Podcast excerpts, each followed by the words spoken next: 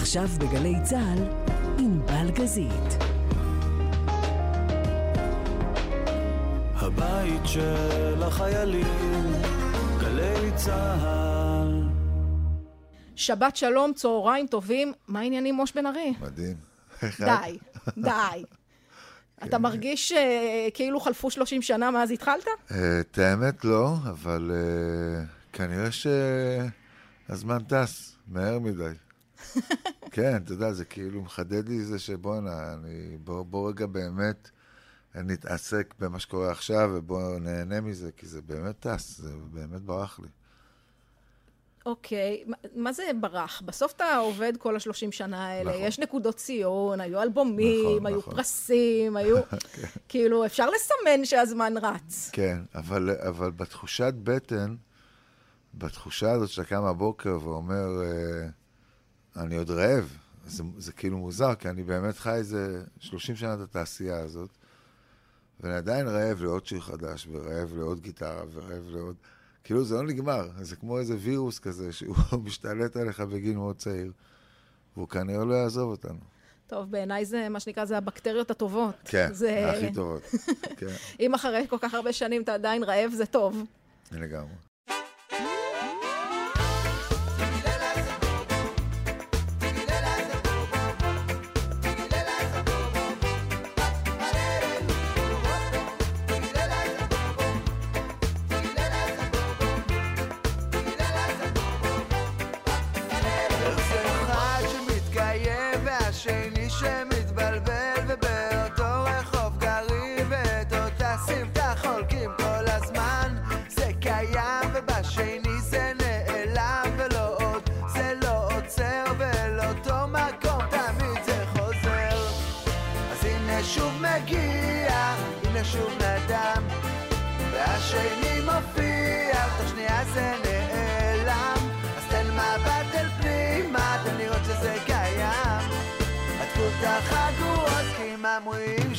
שוב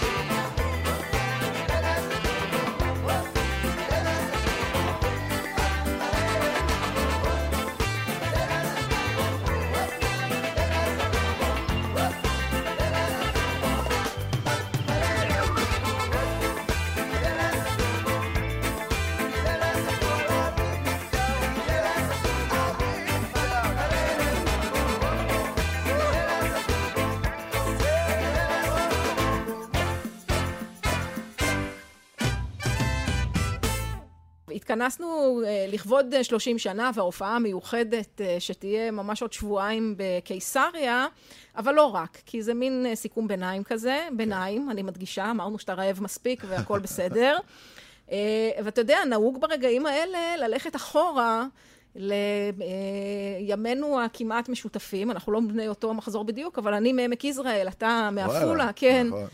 איפה בעמק? אני מתמרת, זה פחות, פחות העיר, אבל כן. שמעתי אותך ככה בחוץ, דיברתם קצת על, אה, על בית הספר והמחששה וזה, כן. מכירה, דודה שלי לימדה בבית ספר בעפולה, מכירה את כל הדברים. זה לא מקום שלפחות, נגיד, כשהתחלת, היה מובן מאליו שממנו אפשר להגיע לתעשיית המוזיקה. זה הכי לא. פעם, במיוחד של פעם. את יודעת, היום אנחנו, ה- הפריפריות נמצאות פה, בכל מקום. אבל פעם זה היה מאוד מאוד מאוד מוגזם להגיד, אני הולך להצליח במוזיקה.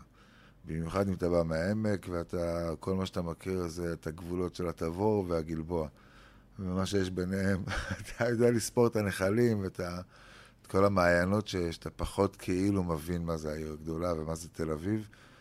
ואתה גם פחות כאילו, גם אם אתה מאוד מאוד שומע מוזיקה קצת מיינסטרים, אתה, אתה לא באמת משם. ואנחנו בכלל בעמק שמענו את ניל יאנג ולד זפלין ו... שזה קצת משם וקצת לא. דברים אחרים, אתה יודע. כן, אבל זה לא, כאילו, בוא נגיד, זה הכי לא, היינו יותר וודסטוק, כשבתל אביב היה את, ה, את העולם של הפינגווין וכל ה... ה- ה- אתה יודע, שנקין, היינו הכי לא, היינו היפים של העמק ודיברנו שפה אחרת לגמרי, אהבנו דברים אחרים לגמרי, זה באמת הייתה מדינה אחרת לגמרי, אז. והיום זה כבר די, זה באמת, אני לא רואה את ההבדלים. כשאני מגיע עדיין להורים, אז אני רואה את הנימה ברחוב בעפולה. היא לא כזאת שונה ממה שקורה בתל אביב. כולם אה, אה, רדופים באיזה חדר כושר של בוקר, ואחרי זה אה, אה, נדחקים לאיזה פקק בדרך לעבודה וחזר חלילה. אני לא חושב שבאמת, אבל אז זה היה, הקצב היה אחר. כשאתה היית מגיע לתל אביב, מהעמק, הקצב הוא היה, הוא היה בועט בך.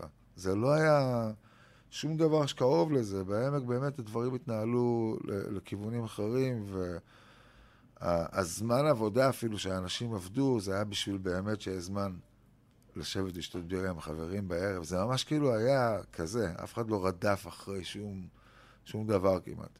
אז אין אה, חברים אה, נורא מפורסמים, ואין משפחה שממנה אפשר אולי לשאוב כן. את המוזיקליות. אולי, אני לא יודעת, המשפחה שלך מוזיקלית? כל- אבא שלי היה עדיין אחד האנשים שהכי אוהב מוזיקה אולי. הוא כל הזמן, אתה יודע, הוא כל הזמן עדכן אותי, ואני בעצם ניגנתי על הגיטרה שהייתה החלום שלו. הוא היה גיטריסט. כשנולדנו, אתה יודעת, הוא היה בעפולה וחייב לפרנס את המשפחה, אז הוא שם את הגיטרה אצלי בחדר. היא הייתה תמיד עמדה שם בפינה, וזו אותה גיטרה שהתחלתי לכתוב עליה את כל השירים שלי. מדהים. כן. זה חתיכת סגירת מעגל. כן, כן, כן. מתי אתה ניגש להורים ואומר, אה, אמא, אבא, אני רוצה להיות מוזיקאי? גיל 16. גיל 16 אני באתי אליהם, אמרתי, תשמעו, זה, שחררו אותי. תנו לי, אני לא הולך להיות אה, בטוח לא רואה חשבון ובטוח לא אה, עורך דין, ואני לא רואה את עצמי באמת יודע לקחת משהו מה, מהבתי ספר ולשים אותם בקיבוץ, כי אני באמת לא, לא אשתמש בזה, אז תנו לי, תנו לי את הזמן לה- להפוך כלי אחד שאני באמת אוהב למשהו, יהיה לי בר שימוש אחרי זה, ולמזלי ההורים שלי מאוד מאוד רגישים והם יתנו, נתנו לי את זה. הם ראו שבית ספר זה לא בדיוק הם המקום ראו שיקדם שבית ספר. זה לא המקום, ואמרו לי, תשמע, אין בעיה, אבא שלי עשה איתי עסק, הוא הביא לי קסטה, אמר לי כל יום שיר, תקליט לי שיר, זה הבית ספר שלך, וואלה, כן. כל יום שיר. כל יום שיר. זה חתיכת אה, משימה מורכבת. המון שירים, עד גיל 19, עד שהתגייסתי לנחל. אבל חוץ מהכל יום שיר הזה, הם שמו איזה שהן מגבלות, דרשו ממך להרוויח לבד, כאילו... קמתי בשבע בבוקר, כל. בוקר עם האחים שלי. הם הלכו, אכלנו אותה ארוחת בוקר, הם הלכו לבית ספר, אני הלכתי להקליט. אין לחזור לישון. לא היה טלוויזיה, כי היה טלוויזיה, לא היה מה לראות. זה לא היה, זה לא היה היום, יש לך אולי רגע ודודלי של איזה 20 דקות באמצע היום. אבל אה, ממש כזה, לך תעבוד על המוזיקה. תשמע, זה הורים מדהימים, זה כן, אמונה אני ש... חייב להם הכל, באמת, באמת, באמת, באמת. כל מה שאני, כל מי שאני, אני חייב להורים שלי. מתי אתה זה- מבין שטוב, עם כל הכבוד לעמק ולעפולה, צריך אה, לקום וללכת? אה, זהו, הסיב- הסיבוב שלי הוא מאוד מאוד שונה, כי אני אחרי הצבא, אחרי שאת יודעת, הייתי בקיבוצים, הגשמנו את ה... היינו מיועדים להגשים את בית הערבה, והגשמנו אותה והקמנו את הקיבוץ. ושלוש שנים שאתה בצבא, עזה, הכל. וכשהשתחררתי גם לא התקרבתי לתל אביב, ברחתי ישר, אה, היינו גרים שם מוזיקאים, אז חלק מהחברי הילדות שלי נסעו לניו יורק, להגשים את עצמם שם. אף אחד לא, תל אביב לא הייתה קיימת לנו בראש, צריכה להבין את זה. וואלה. היא לא הייתה איזשהו משהו שצריך לכבוש, כאילו המיינסטרים הישראלי, אני לא אומר את זה חס ושלום, כי הוא לא היה שלנו. באמת, באמת זה לא היה שלנו. כשאמרת לך לד זפלין, ניל- יאנג, זה מה שהיינו שומעים. לא ידענו, אם את שואלת אותי את מה קרה פה בשנות ה-80 במוזיקה הישראלית, אין לי מושג בלהגיד לך כלום. לא ידעת שהקליקה בעצם כלום. שומעים את אותה מוזיקה כמוך, עם אותו לד זפלין ו... לא ידעתי שיש סצנה בתל אביב, שקוראים לה מיינסטרים, והיא היא משודרת במקומות מסוימים, והיא עובדת, לא ידעתי. לא, הייתי, לא חייתי לגמרי את מה שקרה שם בוודסטוק והלאה. זהו, זה היה עולמי. אז רוב חבריי המוזיקאים נסעו לניו יורק, כי זו הייתה הבירה שרצינו לכבוש, לא תל אביב, עם כל הכבוד. ואתה אומר, רוב חבריך זה מרמז שאתה לא נסעת לניו לא, יורק. אני נסעתי להודו בשביל לנוח, והלכתי ללמוד מוזיקה הודית קלאסית שנה וחצי. וכשחזרתי, גם לא חזרתי לתל אביב, חזרתי לאמירים, ושם הקמתי את להקת שבע.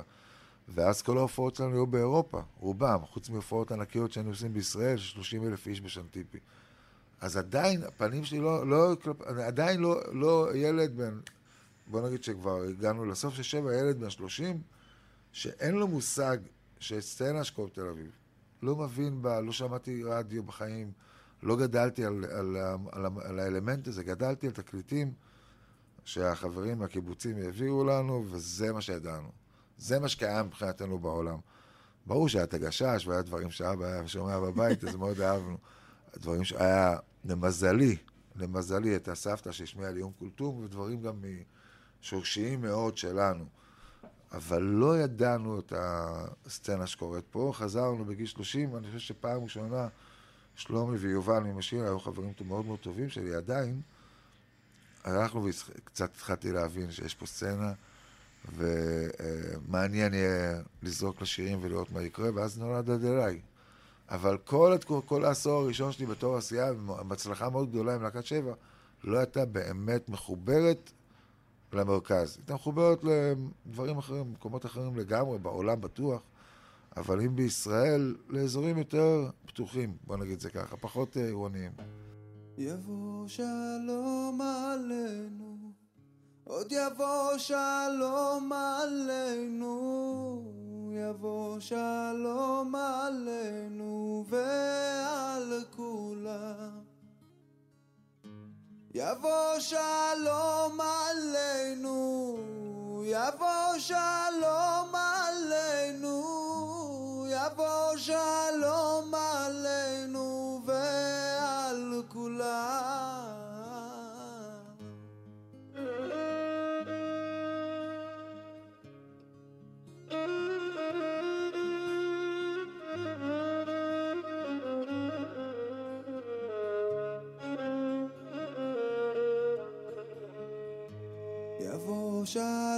שלום עלינו, עוד יבוא שלום עלינו, יבוא שלום עלינו ועל כולם. סלאם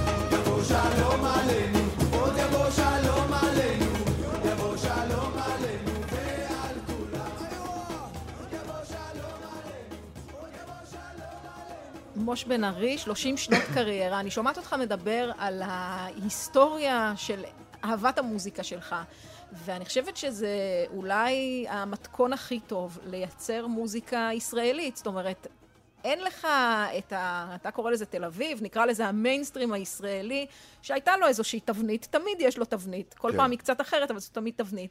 ואתה לקחת מכל הבא ליד, פחות או יותר. לקחתי גם כל מה שאהבתי, אה,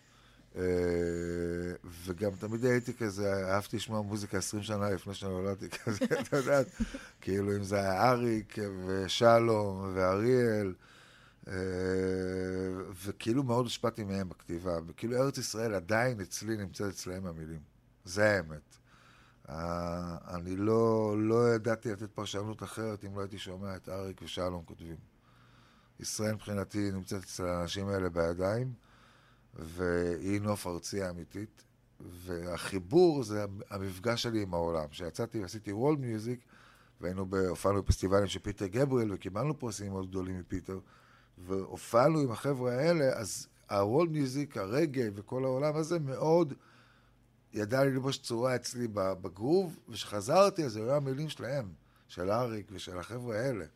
אז שם באמת נוסע, הצלחתי לייצר איזה נוף תרבותי, אמיתי, שלי, שהוא עשוי מכל העולמות זה האלה. מילים ממשמרות, מוזיקה מג'מייקה, ובסוף הכל נפגש בגרוב עיראקי. לגמרי, ועובד, בדיוק, עם קורבי ובמיה. וזה עובד מדהים, וזה, לשמחתי זה גם עבד על כולם. זה כזה באמת, הצלחנו להניח את זה בכל מקום שהגענו, וכולם קיבלו איזה ברכה, כי הטקסט הוא היה מפה ובגובה העיניים, ושלנו, כולם באמת הרגישו בית בטקסטים שלי, והמוזיקה מרקידה אותך, אז הכל בסדר. הזכרנו שנדרשת לכתוב, אה, ברגע שעזבת את בית ספר, כל יום לפחות אה, שיר כן. אחד, אבל כשיצאת לדרך, הלכת עם קבוצה, זאת אומרת, שבע שמתאחדים נכון, וישירו נכון. איתך והכל טוב ויפה, אבל לא יצאת לקריירת סולו. לא, למה? התחלתי מלהקה, כי אני קודם כל, לפני הכל, גם היום שתשאלי אותי מה אני, אני לא אגיד לך זמר, אני אגיד לך אני מוזיקאי. כי אני קודם כל מוזיקאי, ומוזיקאי לבד הוא מוזיקאי עצוב. אתה זמר לבד, אתה בסדר, אבל כשאתה מוזיקאי לבד, אתה מוזיקאי עצוב, אתה רוצה לנגן עם חברים. ואני חושב שכאילו ההתחלה של ה... ממש, לא היה לי רצון להתפרסם בהתחלה, לא, לא היה לי רצון להיות רדוף. היה לי רצון בלעשות, להמשיך לעשות מוזיקה. אז אם זה אומר שאני אתפרנס ממוזיקה בשביל שיהיה לי את הזמן לעשות מוזיקה, אז זה מה שאני אעשה. אז כשהתחלתי אה, אה, לחשוב על קונספט של לנגן, זה היה עם הלהקה, עם להקת שבע, שבדיוק הקשבנו את עצמנו וחיברנו את זה. אהבנו לנגן ביחד, ואמרנו, יאללה, מנגנים. את יודעת, כאילו, לא, לא ישבתי וכתבתי שירים אפילו בשביל זה. היו מה שהיה לי, שמנו בפנים, והרוב זה היה בכלל קטעי מוזיקה, וקודם כל הייתי נגן. קודם כל, לפני הכל.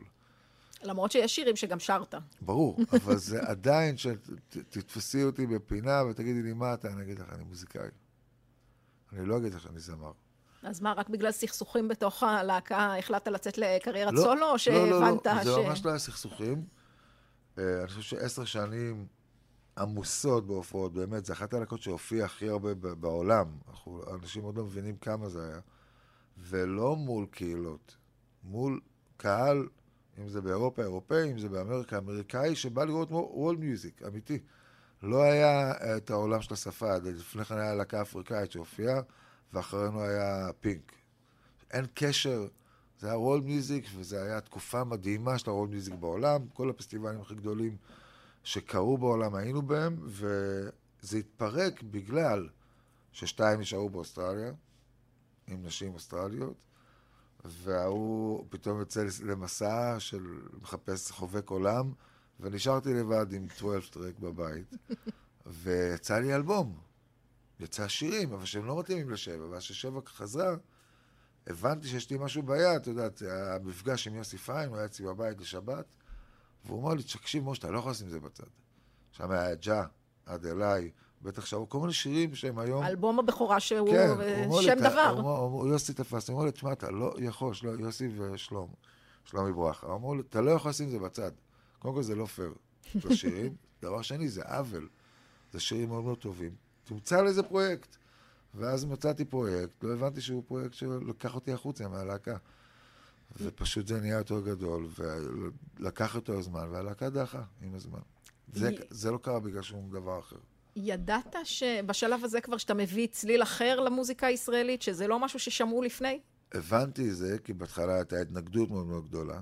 שתביני, ג'ייזמן לא נכנס לאף פלייליסט.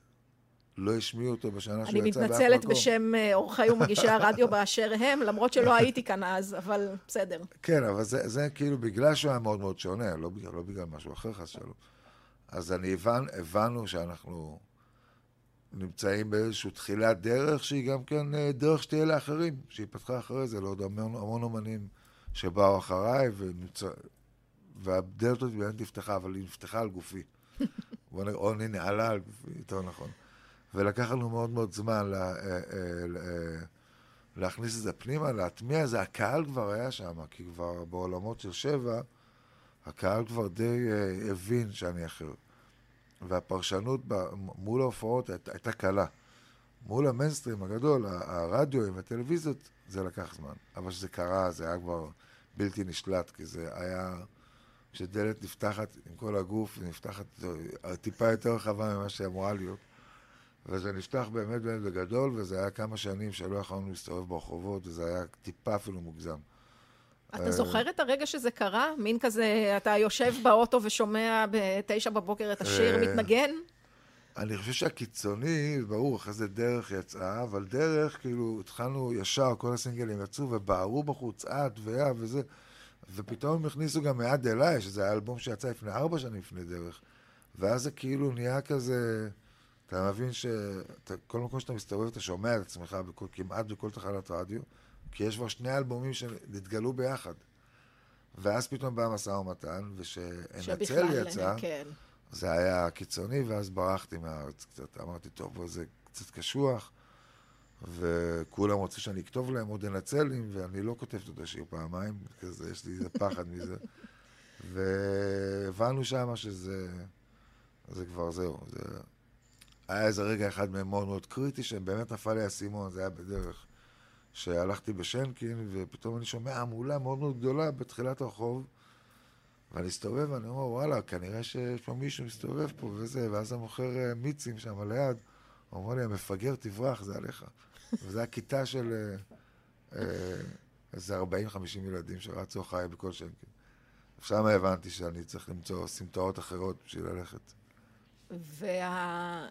נקרא לזה ההערצה הזאת, היא מפריעה ליצירה, או שהיא מפרה אותה? אני לא חושב ש... אני לא חושב שאני באמת, באמת, באמת יכול לשפוט את זה, כי אני הגעתי לשם אחרי כבר 15 שנה של עשייה, עם, עם להקה מאוד מפורסמת, ובעולם זה הרבה יותר מוגזם. אתה יודע, כשאת הולכת, את אחת הלהקות שהכי מצליחות באיזה פסטיבל של 200 אלף איש, אתה מבין מה זה הערצה פסיכית אמיתית. הם באמת הרבה יותר כן, אבל זה פסטיבל בחו"ל, אתה אחר כך חוזר לארץ ואף לא, אחד לא יודע מי זהו, אתה. שאתה לא חוזר לארץ, אתה עושה 20 ומשהו הופעות באותו חודש ואתה חי את זה. באמת חיינו את, ה, את, הס, את הסצנה עם שבע, חיינו אותה עד הסוף. כשכבר הגעתי לעד אליי ולדרך שהתפוצץ, כבר הייתי אבא לשני ילדים, והייתי אחרי גל מאוד מאוד פסיכי של אה, אה, הערצה מפגרת, וגם כן, לא, לא, לא כאילו רעה, אבל הערצה מוגזמת, כי זה היה פסטיבלים גם קצת רוחניים. כן. אז זה היה כאילו על התפר של עוד שנייה עושים עליך פוג'ות. אז זה כאילו היה איזה משהו באמת מוגזם שאף פעם לא הבנתי. יש לך איזה לוק של אה, אל אה, עם הרסטות. מאיפשהו, זה עובד טוב. והגובה, והכל כן. פה, יש- יש איזה רגע מרשים. כן, במיוחד לאירופאים. ואז כאילו המקום הזה, כאילו באמת, כן, אני זוכר שברחתי מזה. זה מאוד מאוד הלחיץ לי. מאוד הלחיץ לי, שמחברים רוח עם מוזיקה, וגם מדברים בין השירים, זה דבר שמאוד מאוד הלחיץ אותי אז. וכשזה הגיע לארץ והתחילה פה ההרצה, הייתי די כבר מוכן לזה, אבל זו גם הייתה הרצה אחרת לגמרי. הרבה יותר סולידית, הרבה יותר מגניבה. פה יותר- בסוף הילדים של מישהו עם הילדים שלך כן. בגן. הם, הכל בסדר, זה עדיין אנחנו פה באיזה כפר קטנצ'יק. טוב, הזכרת את ההיסטריה של אה, אנצל, ואני רוצה לנצל את הרגע הזה, להודות בשם אבשלום קור, על זה שהחזרת את האלף, זה לא רק בשיר הזה. יש לך איזו הקפדה על העברית, למרות שהיא לא נשמעת לא דידקטית ולא גבוהה כן. ולא מתאמצת, אבל אתה לא, אתה לא מקצר שם. לא, לא, אנחנו די, אה, די מנסים, למרות שהיה איזה אלבום אחד שפספסנו, איזה עד משהו שאני לא זוכר מה זה, אבל עד היום אני מתבאס על זה. אבל אנחנו מאוד מאוד באים מבית שעברית היא חשובה. גם כאילו כשאני עובד באולפן, ופה אסי פה לידי יכול גם להגיד לך ש... ב, ב, איך שאנחנו כאילו, ב, ב, היום הכל נמצא במחשב, הרי כל, הט, כל הטרקים, כל התוכנת הקלטות נמצאת שם, וכולם כותבים באנגלית, גיטר, אה, אה, מייק, ואני כאילו, אני לא מבין את זה, יש, יש, אתה לוחץ לכפתור, זה בעברית. כל התוכנה נהיית לך בעברית, כאילו, נלחמנו כל כך הרבה שנים. היינו אלפיים שנות גולה, ושמרנו על המילה הזאת. איך אנחנו כאילו מוותרים עליה ב-70 שנה? איך כאילו היום זה הכי קולי והכי מגניב להתנער מהעברית. וזה דבר שאני עדיין לא מבין, ואני כאילו נלחם בזה, לא, כתוב אותי בעברית. אתה מבין שזה לא מובן מאליו שמישהו מהז'אנר המוזיקלי שלך, מהכיוון שלך, כאילו, אתה לא נראה בן אדם שיילחם על דברים כאלה. דווקא כן, אני יותר אנתרופולוג מאשר כל דבר אחר. אני גם במוזיקה של חוקר תרבויות, למדתי מוזיקה הודית קלאסית, שנה וחצי, פיזית, כל יום, ואני לומד אותה 30 שנה. אני עדיין מנגן על הכלים האלה, למדתי מוזיקה פרסית. אני מעמיק על כל תרבות שאני אוהב. אז אני לא, לא אעמיק ואשמור על התרבות שלי, זה נראה לי לא הגיוני. אז זה דווקא הכי אני. אני הכי מכבד את העברית, ואני הכי אוהב את השפה הזאת, והיא שפת אם מטורפת. כולה היו שתיים בכל העולם, סנסקריט ועברית. וצריכים לשמור עליהם, ואני די אדוק שם, אני די מאלה שלא, דבר איתי בעברית. אל תביא פנימה לועזית יותר מדי, כי זה עושה אותך יותר cool. עזוב, תהיה cool בעיני עצמך קודם. אחרי זה תחפש את הקוליות השונה. ואני חושב שאנחנו יותר מדי מתעסקים עם העולם האמיתי שהוא לא פה. וזה זה משהו מסוכן, ואני חושב שזה תרבותי, זה הכי מסוכן. עם בלי תרבות, את יודעת, סופו ל... לא, להיות קול בעברית, זה, כן, זה הניצחון הכי גדול. אז בואו נשמור על השפה, הרבה נלחמו בשבילה, והרבה ילדים שומרים עליה בגופם כל יום. אז אני נאבק עליה. עכשיו, זה מעניין ביחס לזה שהמאבק הוא על העברית, אבל מצד שני, הרוחניות נגיד, של, בטח של שבע, אבל גם אחר כך, היא לאו דווקא יהודית. היא לא, זהו, שזה משהו שאני, אני כאילו, זה הזיה הכי גדולה, כי בעצם השאלה היא סטייה משוגעת. כי אין מאה אלוהים. אם, בוא נגיד שיש אלוהים. ג'ייז וואן, נכתב על זה שיר. יש אלוהים אחד. גם לאברהם, שהוא קיבל את האלוהים, הוא, הוא, הוא קיבל את זה באלוהים אחד. אתה יכול להבין מזה הרבה דברים אם אתה טמבל, אבל אתה, בסוף זה משפט אחד שאומר, אלוהים הוא אחד. תקרא לו אללה, תקרא לו שיבה, תקרא לו בודה, הוא אחד. זה לא מעניין באמת, כאילו, זה לא אומר שאם אני הולך ועכשיו לומד בודהיסטים או, או אינדו, אני כאילו חוטא לאלוהים, כי אני מדבר, אני עדיין נמצא בצינור שהוא מבקש שאני אהיה בו. זה לא משנה מה, מה הריהוט בבית, באמת זה לא מעניין. מה שמשנה, שיהיה דרך ארץ, שתהיה בן אדם טוב בבית, שתדע לייצר תקשורת נכונה מול הבת זוג או הבן זוג שלך, ותהיה אבא טוב לילדים שלך. בסוף זה זה. זה אלוהים מבחינתי. מה זה מעניין מה, מה תפורם? לא מעניין אותי מהרהיטים. אותי לפחות לא. אז אין לי פחד ללכת ולגעת אה, אה, בפילוסופיה אחרת שמדברת על אלוהים, שהוא אחד. אין לי פחד אה, לחוות תרבויות אחרות, כי זה לא מאיים על אלוהים. זה מאיים על האגו שלי, כן. אם אני יהודי שאומר לא, רק אני יודע לקרוא לו, אז זה כאילו מאיים על האגו שלך, לא על אלוהים. שלא תטעה. הוא ייצר אותך בדיוק כמו שהוא ייצר אותם, והוא גם אוהב אותם בדיוק כמו שהוא אוהב אותך, והוא רוצה שגם להם יהיה טוב. אז זה בסדר גמור להיות בצינורות אחרים. ואני לא מפחד מזה, ואף פעם לא פחדתי מזה, והבאתי המון הוצאות משם. והתקרבתי יותר לאלוהים שעשיתי זה. הרבה יותר מאשר הייתי נסגר באיזה חדר ומדבר רק בצורה שהיו רוצים שאני אדבר על אלוהים. Mm-hmm. אני לא, לא, לא מאמין לתיווך. לא, לא ממשלתי ולא, ולא דתי. לא, לא מעניין. בסך הכל הגיוני.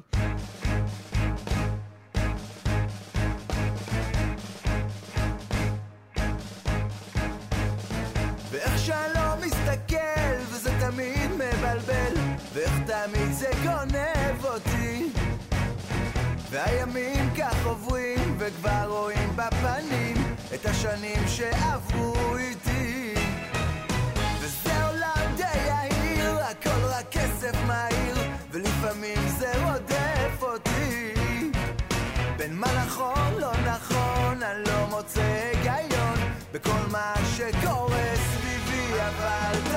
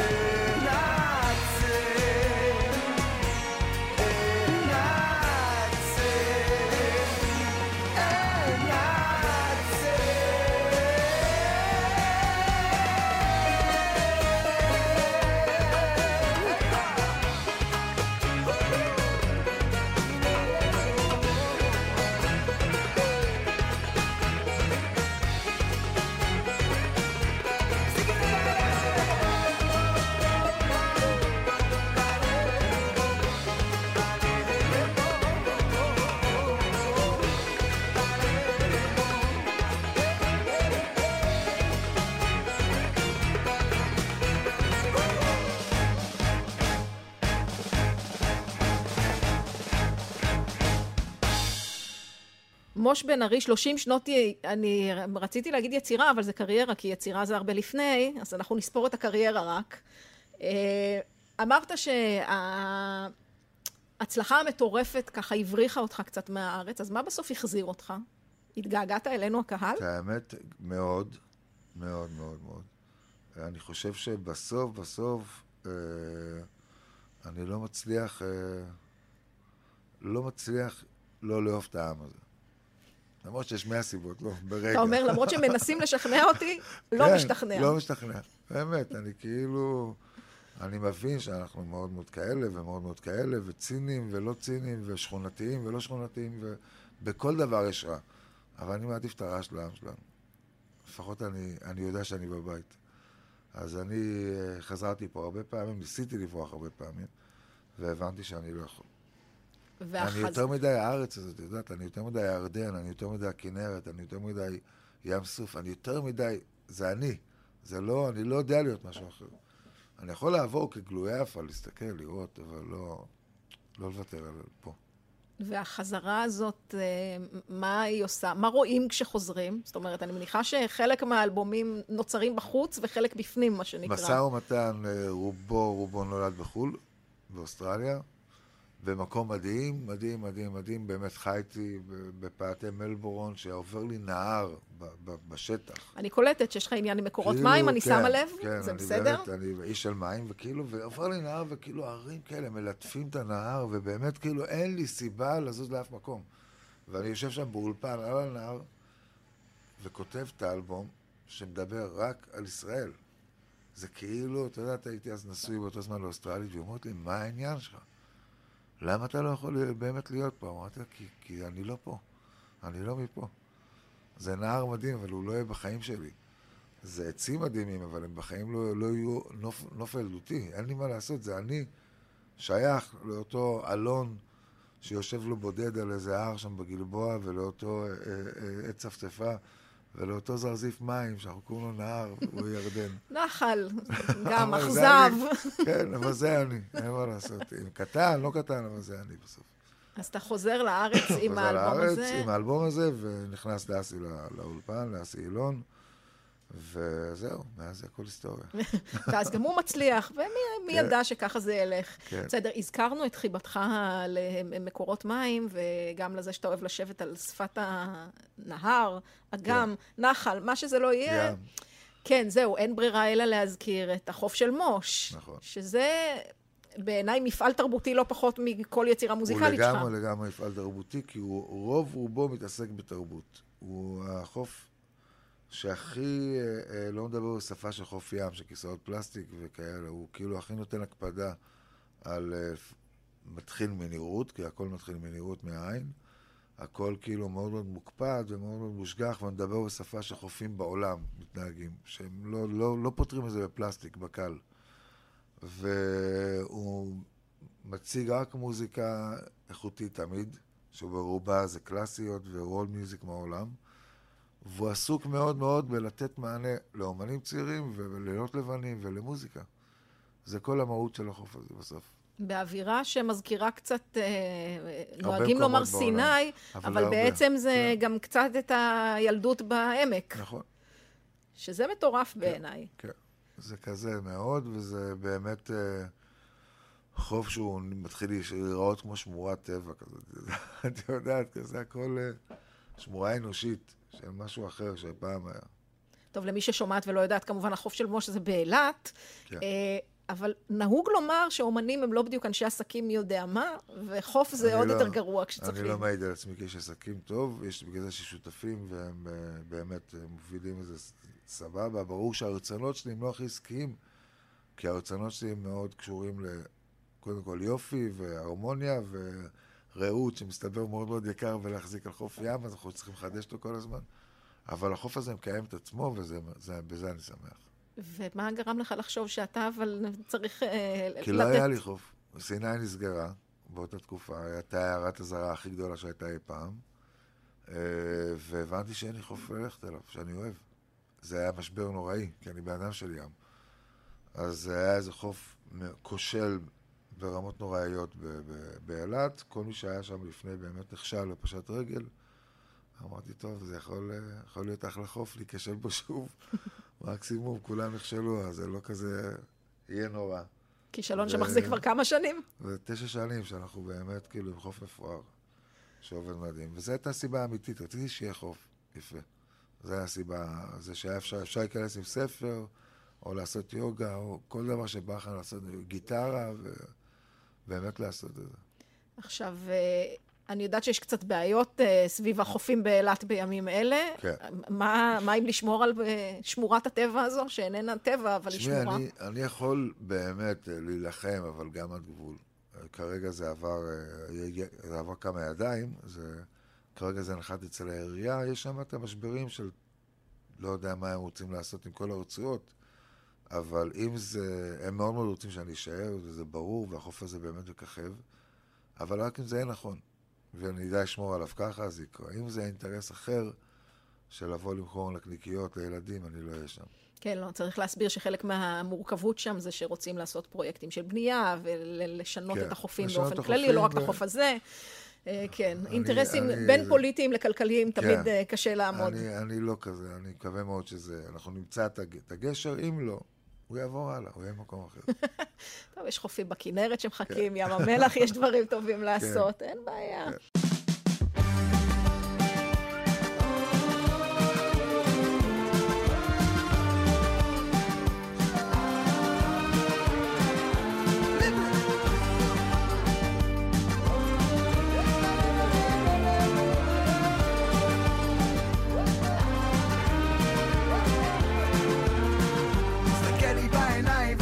שזה אני. תסתכל לי בעיניים ותגיד שזה אני. תסתכל לי בעיניים ותגיד שזה אני.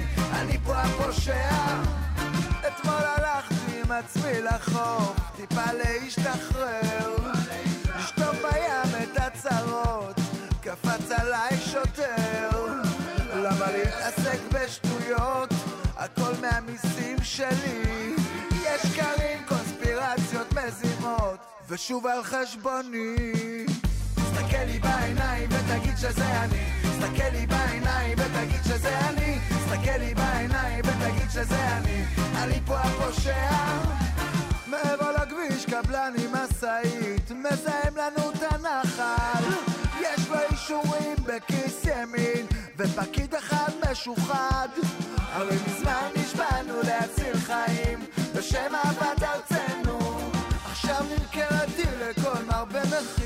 במחיר, ואני טיפה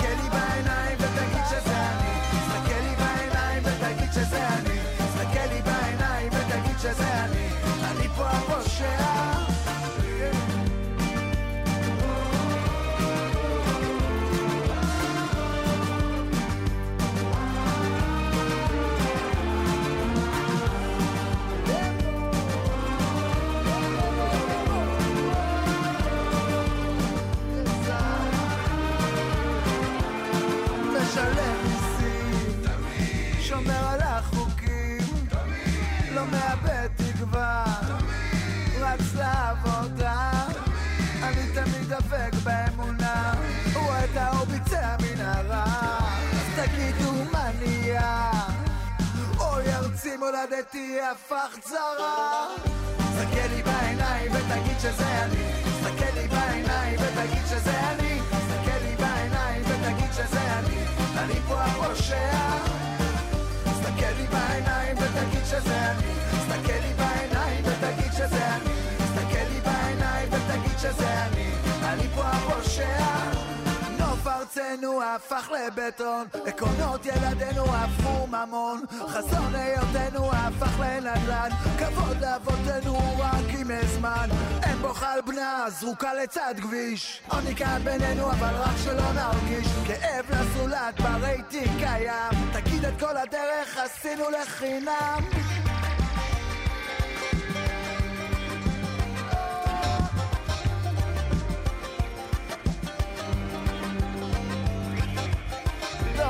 שלם רוצה לחיות דור שלם רוצה להיות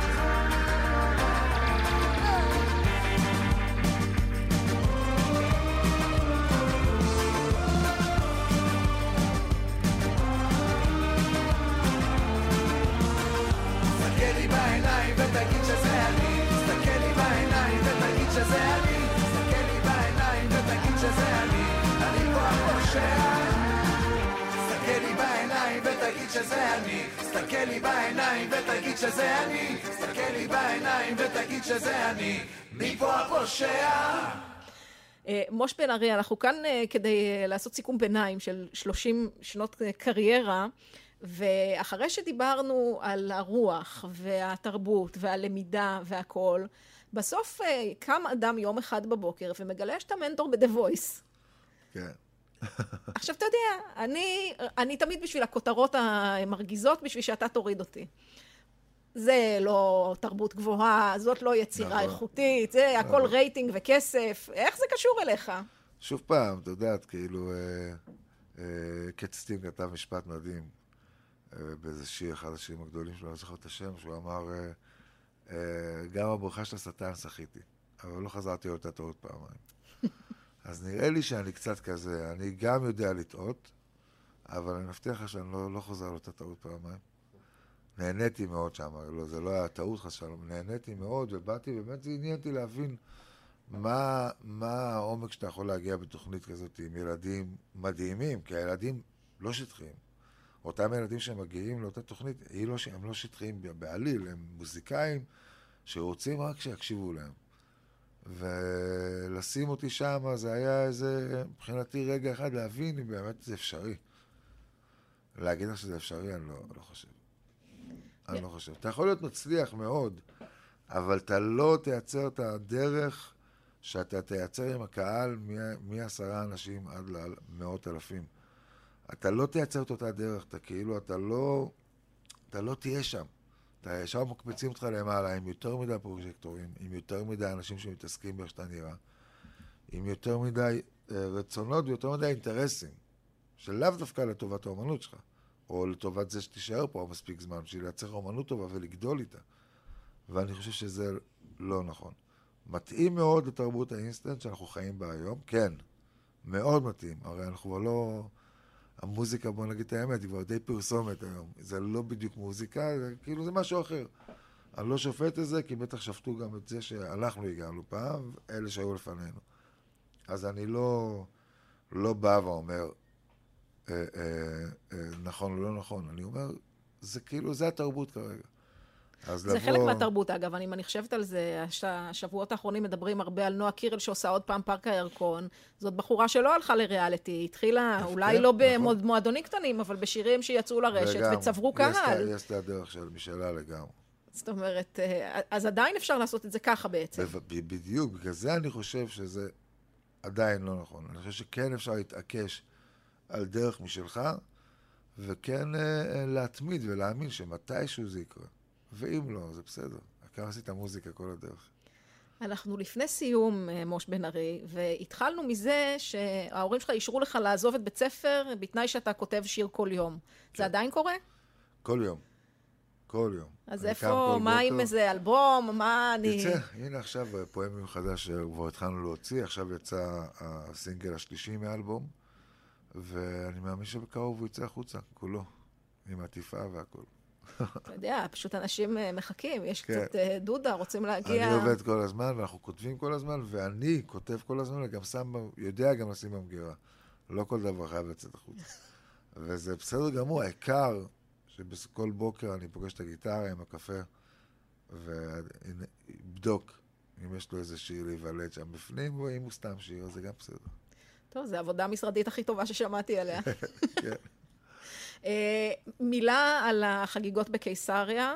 אני מניחה שזה, בגלל שזה חגיגה אמיתית וקיסריה וזה, אז יש אה, הפתעות שלא נראה בהופעות רגילות. הזכרתי כבר נכון. שיש אה, איחוד היסטורי, נכון. אפשר לומר, של שבע. עוד משהו שכדאי להתארגן ולהתכונן אליו?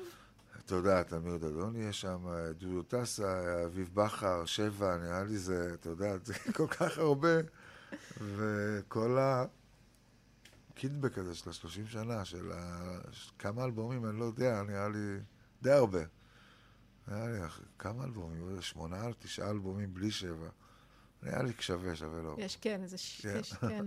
אני, אני זוכרת שבעה סולו בטוח, זה אומר שבטוח יש עוד. כן. אה, אתה אה, מוכן, רגיל כבר למעמד שלך כ... אה, אני רוצה להגיד מנטור, אבל זה מתחבר לא טוב ל-The Voice. לא. אבל אתה לאושייה של המוזיקה הישראלית? אתה מבין שאתה אני- אתה אני- דבר כזה שמשפיע, שכבר... אה, אני חושב, ש... אני חושב שאני מבין את זה, אבל אני לא, לא יודע... תפסי אותי מחר בערב, תגידי לי מי אתה, אני לא יודע לשים את עצמי שם, באמת. כי אני לא, בן אדם, הוא לא יכול לראות את עצמו. אני יודע איך אני יודע שאני, כשאני פוגש את החבר'ה הצעירים היום וזה, ואני נכנס לחדר, אז הרבה פעמים עומדים, ואני אומר, חבר'ה, אני לא מבין מה... זה עדיין לא נוחת לי. לא, לא נוחת לי בפנים באמת, באמת, אבל, אבל uh, אני מבין שהתבגרתי ועשיתי הרבה מוזיקה בדרך, אז כנראה, כנראה שכן, אבל כנראה שאוהבים אותי. מוזיקה מיוחדת וייחודית לך. וכל הדברים שעשית גם מסביב, כנראה משאירים איזה חותם. אפילו, כן. אגב, הזכרנו, לתת במה לחבר'ה צעירים בחוף, גם זה חלק מהמעמד הזה לגמרי, בעיניי. לגמרי. טוב, מה אני אאחל לך? עוד 30 שנה נראה לך מספיק, או שאתה רוצה אמן. 50? אבל כמה... לא, לא, כמה שיהיה, כל עוד אני אעשה מוזיקה בהם, זה לא משנה כמה הם יהיו, העיקר שאני אעשה בהם מוזיקה, ועדיין, שהקהל שלי עדיין יאהב אותי. זהו. עם זה לא נראה לי תהיה עשר בעיה. יותר, עשר פחות, זה לא כזה דרמטי. מוש בן ארי, תודה רבה, שבת תודה לך, שלום, שבת וניפגש עוד שבועיים בקיסריה. אמן.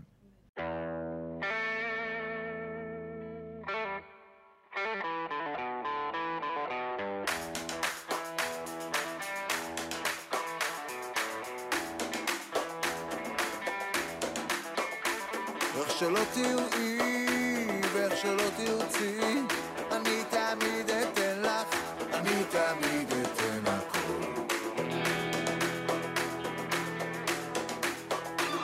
איך שתבקשי וכמה שתתני, אני תמיד אהיה פה, אני תמיד אהיה פה בשבילך.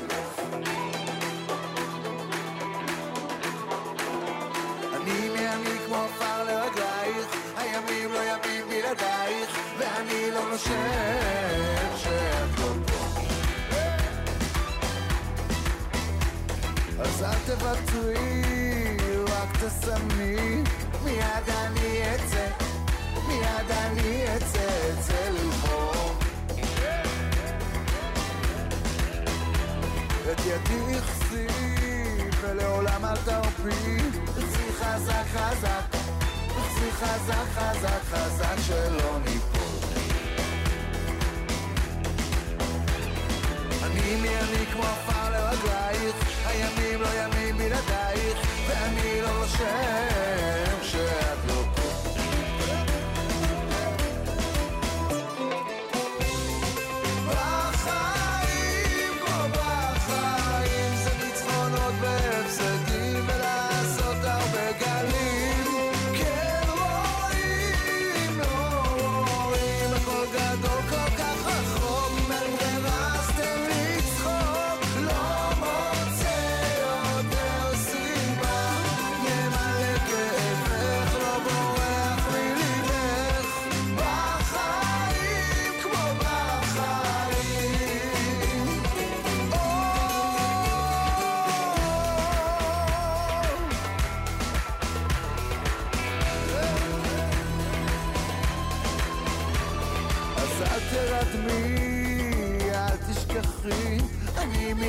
לדלת, והגשם מאיים ליפול עליי חזק.